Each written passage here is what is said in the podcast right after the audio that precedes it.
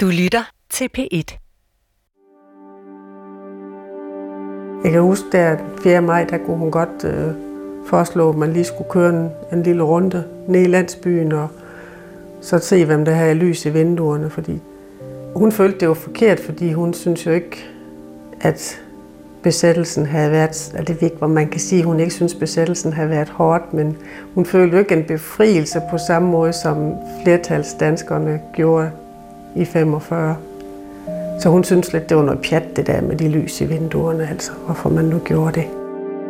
Sådan husker Marianne Klej sin mormor, der ligesom hende selv var tysk, og en del af det tyske mindretal, der blev skabt, da man gjorde Sønderjylland dansk igen ved en afstemning i 1920. Anekdoten vidner om det svære forhold, der i generationer har været til stede i Sønderjylland, danskere og tyskere imellem. Jeg har nok altid prøvet på at holde et lav profil, fordi det var den nemmeste måde at, at gebære sig på. Fordi der er jo ingen tvivl om, at der stadig er mange, som mere eller mindre hader alt, hvad der har med tysk og Tyskland at gøre.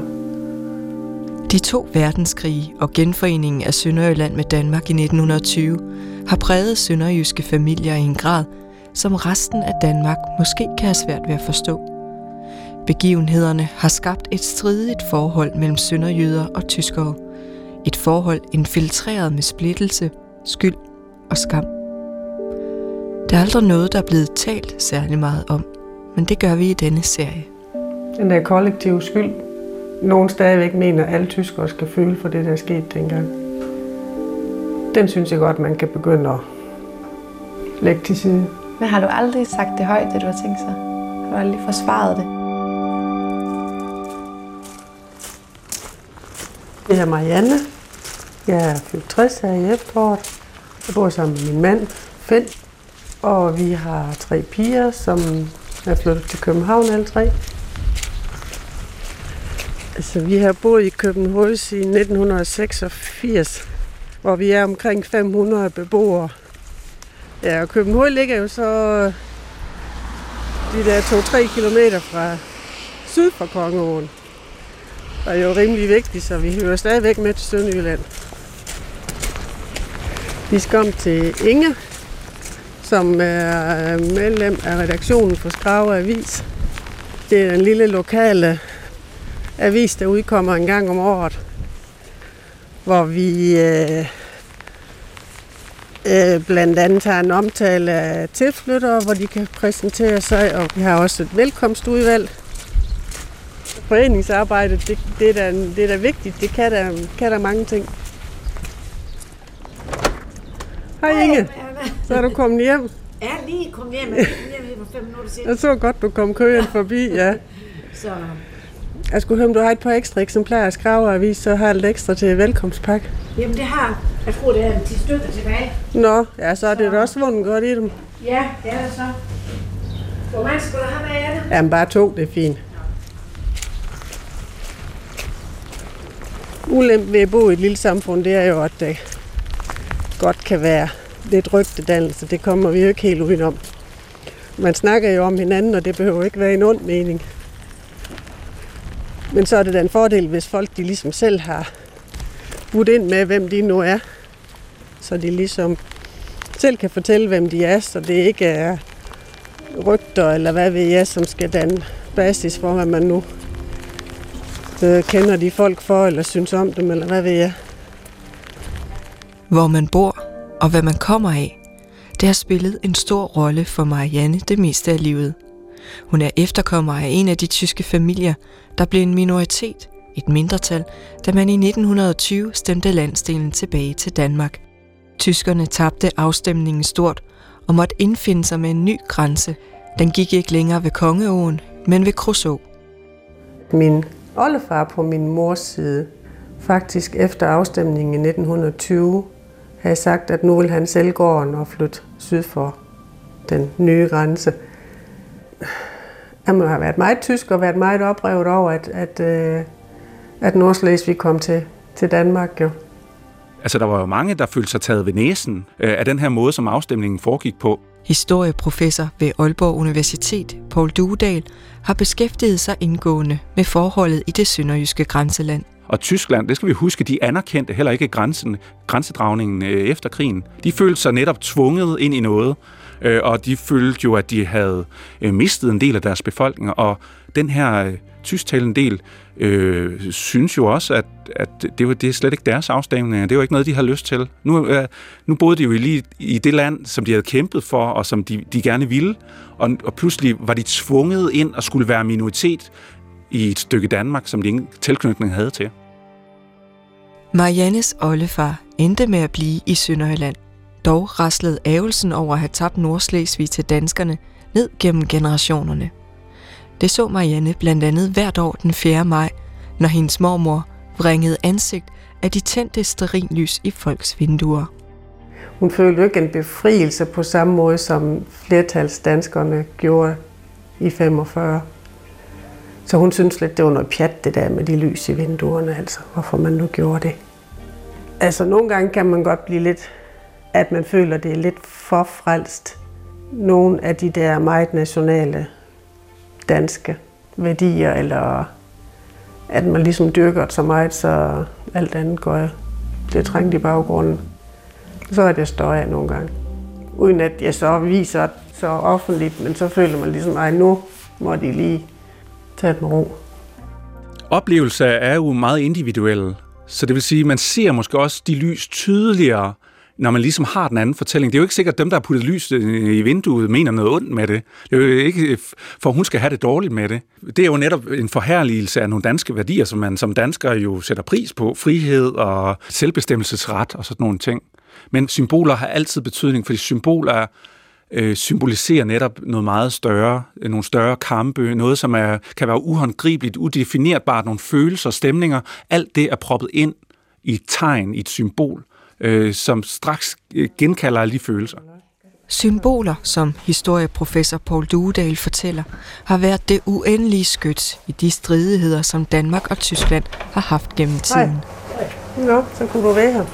Man finder også et eksempel på det i den familie, som Mariannes mand Finn kommer fra. Nå, det kaffe er klar. De endte i Sønderjylland i 1929 som led i statens planer om at fordanske området efter genforeningen. Hans familie fik en udstykning af en såkaldt domænegård.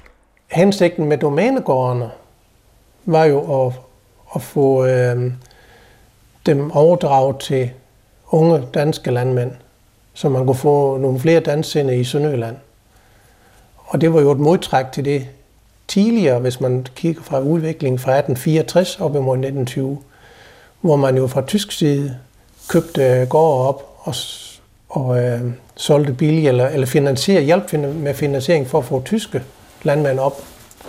Så det, var, det har jo været sådan en, en kan man sige, ikke en, en, en krig mellem stater, men det har været en bevidst handling, som man har lavet der. På den måde var genforeningen med til, at Finn voksede op i Sønderjylland. I kan man sige et meget dansk hjem, selvfølgelig der opstår op imod 300-400 domænegårde, altså så det, er, det har været nogle enorme arbejdspladser, og de har haft en betydning, men også bare altså, symbolværdien i, at, at nogen ejer jorden og køber sig ind i det her land. Altså det er, det er øh, kolonisering eller bosættelser i virkeligheden. Altså det svarer nærmest til Israel-Palæstina-konflikten et eller andet sted, så det har været øh, af stor mental betydning, at man har opkøbt noget fysisk. Det er først med alderen, at Mariannes mand Finn er blevet bevidst om, at han kommer fra en slægt, som nærmest blev ansat til at fordanske Sønderjylland. Da han var ung og mødte en pige af tysk familie, fyldte familiehistorikken ikke så meget. Det er det, som man så har sagt, at det, når man er forelsket, så betyder det ikke noget, hvor man egentlig kommer fra. Så er det jo personen, man, man fokuserer på.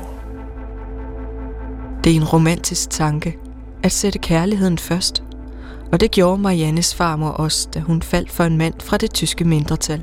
Men hendes familie var så dansksindet. Så det er så først, da hun er blevet, eller da hun har mødt min farfar, min opa, at hun er blevet indlemmet i det tyske mindretal, om man kan sige sådan. Så det har hun så haft en del problemer med, fordi de er jo blevet gift der i ja, sidste 20'erne, første 30'erne vel. Og på det tidspunkt, der har det meste af hendes familie slået i hånden af hende, fordi hun giftede sig med en, en fra det tyske mindretal. Konsekvenserne har jo været store. Altså, du er jo lige pludselig... Du kan jo ikke længere møde op til familiefest. Du kan ikke måske bo i et samme område, og hvis du gør, så bliver du hele tiden konfronteret med dem, der, der ignorerer dig. Øh, det har måske også økonomiske konsekvenser. Altså, der er måske en arv, der lige pludselig ikke følger. Der er ikke nogen bedsteforældre til at passe børnebørn. Øh, og de børnebørn kan ikke møde deres bedsteforældre. De ved ikke, hvor de kommer fra, ud over nogle fortællinger, som der måske ovenikøbet er lagt låg på. Og der bliver lige netop lagt låg på det, der sker for Mariannes farmor. For ikke alene giftede hun sig med en fra det tyske mindretal. Han var også dybt nationalistisk. Min opa der, min farfar, han var så meget aktiv under 2. verdenskrig også. Og øh, arbejdede for, for nazisterne i, i Haderslev. Han ledte nogle kontorer, hvor der blev styret en hel masse med, også med frivillige, der meldte sig til, til tysk krigstjeneste. Og han kom jo så, og han blev han kom først to år i fængsel i Haderslev, og så var han et år i, i forhuslejren nede ved, ved grænsen bagefter. Så det var så hans straf, ligesom så mange andre, der havde hjulpet tyskerne under besættelsen jo. Det var så hårdt for min, for min oma, for hun stod jo så alene tilbage med deres to drenge og skulle få det hele til at hænge sammen, da han var væk i de tre år der. Så der blev hun jo nærmest straffet en gang til for at have, have valgt en, en fra det tyske mindretal. Også Mariannes far oplevede en straf, fordi hans far var tysk og havde hjulpet nazisterne. Og efter 45 blev de tyske skoler jo lukket, så der skulle min far jo så i en, i en dansk skole. Og der ved jeg, at han har haft store problemer med, at han er blevet mobbet og banket og så videre. Han har ikke fortalt så meget direkte om det. Det er faktisk mere min mor, der har fortalt det øh, her efter hans død også.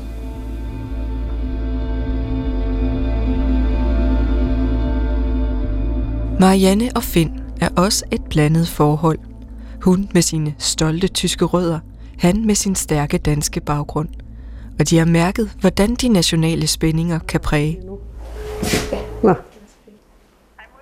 Hej Nana. Og hvad du har et godt og blive endnu større, eller hvad? Nå. Jamen, vi var weekendtur her i weekend, det var oppe i Silkeborg. Så det var da dejligt. Og så var vi inde til 1917, den er godt nok bare. Kan I se den? Jeg kan også for noget at holde far, så må jeg have en før, som er gået den aften der. Jeg skal spørge dig om, hvad, hvordan du tøs, at jeg er, om jeg er mest dansk eller tysk, eller europæer, eller sønderjyde, eller hvad nu? Ja. Jeg tror at jeg har set dig med du sønderjyde, og alt, alt omkring, hvad det egentlig har betydet, betydet for, for dig og far, og at I ligesom kommer måske lidt fra hjemme af jeres lejr, det er i virkeligheden nav, altså, først rigtig godt op for mig, sådan her de senere år nærmest. Altså, jeg har også den historie det med flagstang. Vi har jo haft nogle diskussioner. Til min tredje års fødselsdag, der var vi lige flyttet herned, købt hus. Og vi købte et hus af en, der her Gerda, som var enke. Hun havde en flagstang stå ude i haven. Og jeg tænkte, det var egentlig fint, fordi så kunne jeg sætte flaget op til min fødselsdag. Og der tror jeg nok, du øh, synes, at vi var ikke grund til at købe en flag. Så du sagde, den der flagstang, den er så ring, den kan vi bare fælde. Og der tænker man så lidt, okay, hvad gør man så? Så endte det med at pille flagstangen ned, men det er også fordi, man underbevidst tænker, at det, det er ingen grund til at lave konflikt ud af det.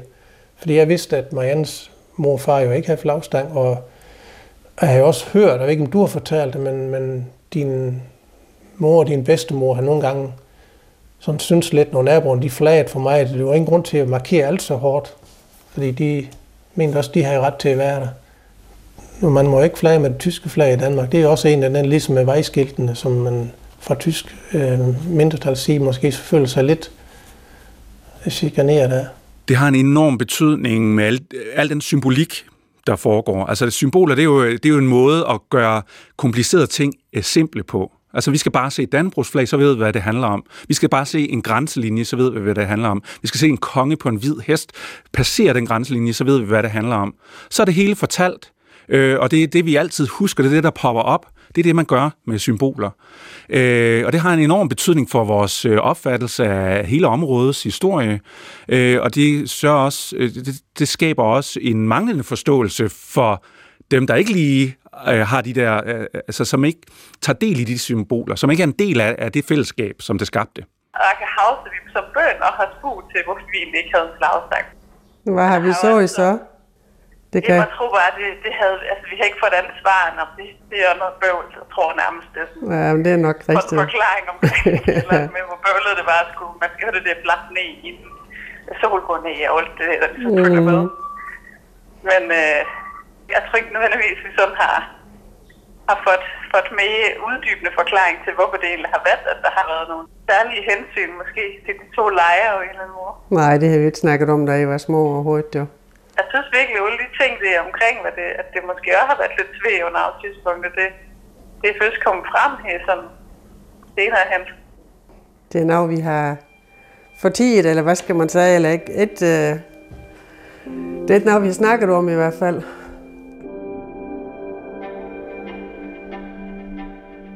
Det er nok lidt børnenes skyld, at vi øh, måske øh, snakker mere om det nu, også fordi at de, øh, både en anden og Laura, vil også Ida, har snakket, spurgt ind til, til, til din mor, Marianne, for at få nogle fortællinger omkring, hvad er det, og hvad er det?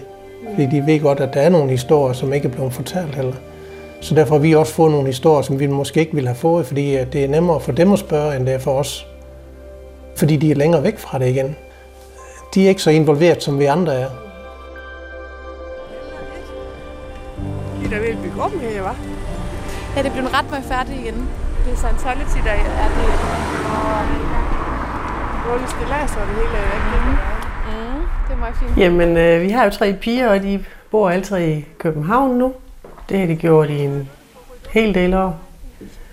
Øh, Nana er den ældste øh, er lige blevet mor, så jeg er blevet bedstemor, så det er jo stort. Og Laura, hun øh, læser teater- og performance-studier, og Ida, den yngste, er 24 og læser statskundskab. Vi sidder i København i mit, i mit kollektiv ude i vores køkken og øh, drikker kaffe. Jeg kan kun også, at vi har, det ved jeg ikke, om Ulrik har, sorry, men at Nana køjt danske flag til juletræ på et tidspunkt, sådan en, en flagranke. Og så at å, selvom at du ikke rigtig synes, det var en god idé, tror jeg ikke. Men jeg tror ikke, at der, at der var det tidspunkt, der var heller ikke så gammel, tænkt ind i, at det var jo grund af det tysk, at du ikke synes, det var en god idé. Men mere bare fordi du synes, det ikke var så pæn eller sådan noget. Som... Jamen det er heller ikke sikkert, at det kun var det med, at det var Dannebro. Det var ligesom det, det med, at de bare skulle have sommer i pynte og juletræ. Jeg synes, det var helt forfærdeligt. Jeg tror ikke, det var noget ubevidst, der lå i derinde, som så, at det ikke var så godt at have flacho. Jo, det kan godt være. Mm. Men det, det har jeg ikke så i dengang, jo, ikke? Nej, nej, det har du ikke. Det har du ikke. Du er i hvert fald konfliktsky. Nå. mm. Mariannes datter Ida har gennem årene udspurgt sin mormor og mor om det tyske mindretal.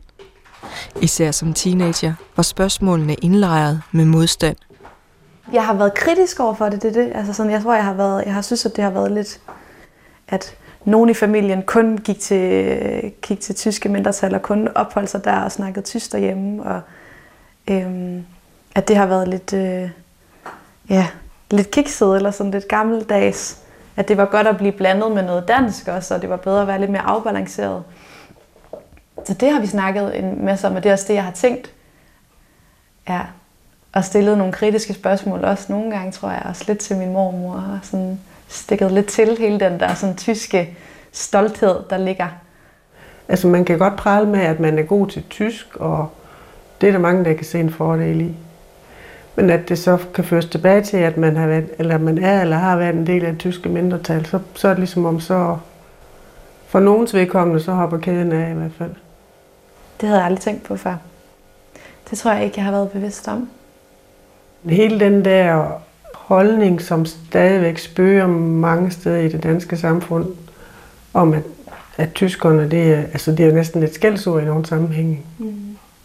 Sådan en, sådan en tysker. Mm. Den kan godt øh, genere mig, eller ja, hisse mig op, det er så meget sagt. Men at man ligesom bliver ved med at, at, at bebrejde alle tyskere, eller tyskheden som helhed, at alt det, der er sket for, ja, det sidste 30'erne og 40'erne, det er der ved at være mange år siden jo. Den der kollektive skyld, nogen stadigvæk mener, at alle tyskere skal føle for det, der er sket dengang. Jeg blander mig ikke, og jeg siger ikke noget, men altså, jeg tænker mine tanker, og så tænker jeg, er du virkelig ikke kommet videre, hvis der er nogen, der ytrer sig på den måde. Hvor tit har du været udsat for det? Altså ikke, ikke fordi jeg ikke tror, det er rigtigt, for det tror jeg, men, men det er jo også meget... Ja, det er nok godt noget, man, man selv fortolker. Det har du ret i. Men det kommer jo et eller andet sted fra, at man har fået den opfattelse. Fortællingen om det tyske er jo øh, fortællingen om undertrykkeren. Den, som øh, tvang familien ind i omstændigheder, som ikke var til gode for familien. Så det er et fjendebillede jo. Især efter 2. verdenskrig kan det være øh, et stort tabu for nogle børn.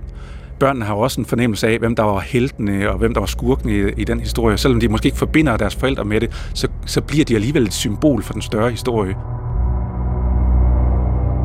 Den skyldfølelse bliver øh, nødvendigvis alle øh, tyskers, og herunder så også øh, det tyske mindretals, fordi man forbinder Tyskland og tyskhed med, hvad der foregik under 2. verdenskrig. Øh, og det kan man ikke rigtig komme udenom. Det er så stærkt et symbol. Det er nok også noget af det, der er med til at forklare det her tysk-tysk forhold.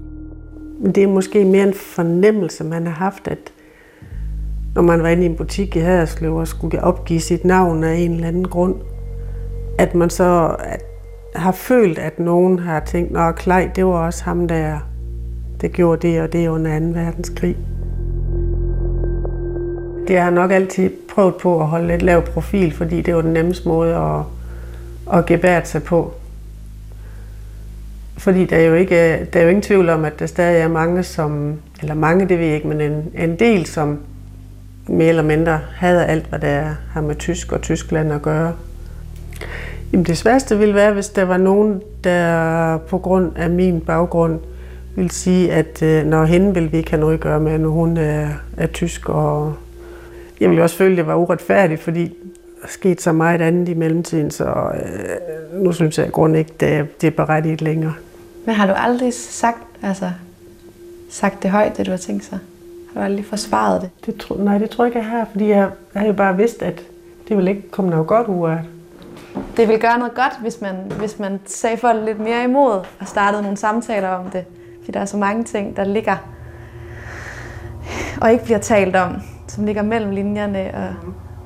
Og, og, og, og en, en del af det er, ja, tror jeg også, man kan, man kan fjerne ved, at man gør folk mere bevidst omkring det. Og at, at det er det, man føler. Men det, hvor ja, det er jo følelser.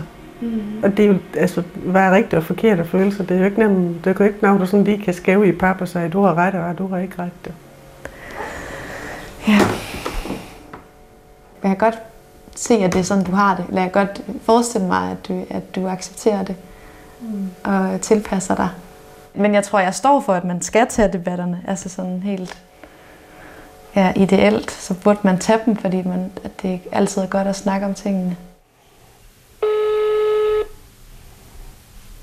Hallo? Hej Nana. Hej Mut. Jeg er jo hjemme ved Ida her. Vi sætter lige at få en kop kaffe. Snakker lidt 2020, som jo spøger hos dig. Altså, det er, jo, det er jo ikke nemt. Det er, det er jo, der er jo stadig nogle, nogle sår, der ikke er helt hele, selvom det er så lang tid siden. Ja. Øhm, jeg tror måske også først, der er far er klar til det nu. At de også er blevet lidt opmærksom på, at det er lidt særligt. Det er meget dansk, og det er meget tyske. Øhm, Ja, men det tror du er ret i. det, det er jo kun godt for os, at det så lige har fået givet det et lidt spark i den retning. Mm. Jeg kan jo godt forstå, jeg tror, jeg, tror jeg, at, at vi ikke har, har, sådan haft, ikke har været mere i talsat, da vi var børn, men, men jeg synes, det, jeg kan virkelig godt lide, at der sådan er kommet mere op igen. At det er noget, vi sådan kan, kan diskutere lidt mere, uden at der skal være nogen følelser i klemme.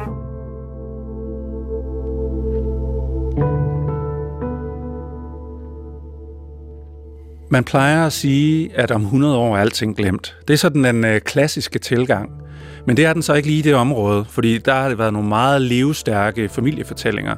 Men det er måske også netop det, de er ved at blive. Bare nogle historier om bedstemor og oldemor og så videre. Og noget, man fortæller hinanden, og måske oven i købet ind imellem mor så over griner af, og det var også lidt spøjst. Øh, og nogle andre er selvfølgelig mere alvorlige, fordi at man så forældre og bedsteforældre præget af det, dybt præget af det. Så de bliver ikke glemt, men jeg tror, de er mere håndterbare. Øh, og det er lige netop det, vi kan bruge sådan et jubilæumsår til. Det er at tage dem op igen øh, og skrive nye historier, som måske også tager nogle af, hvad skal man sige, øh, minoritetssynspunkterne ind, og, og øh, med henblik på at forstå dem. Jo, det, jo, det er sådan set rart nok at få det, øh,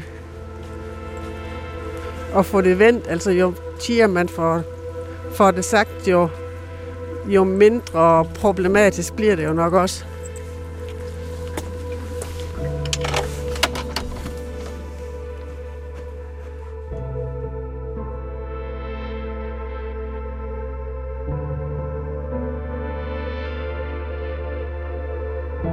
Det her var tredje og sidste afsnit i serien Tysk Tys via Tyske. I det her afsnit fortalte Marianne Klej sin erindring om familiens historie. Programmerne er tilrettelagt og produceret af mig, Sara Røykær Knudsen. Mette Willumsen er redaktør og Dennis Kravlund programansvarlig.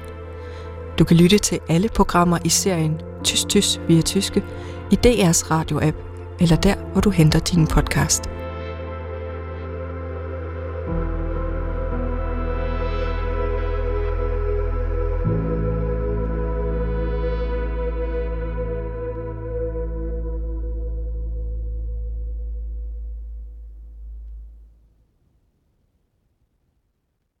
Du kan høre flere P1-podcasts i DR's radio-app.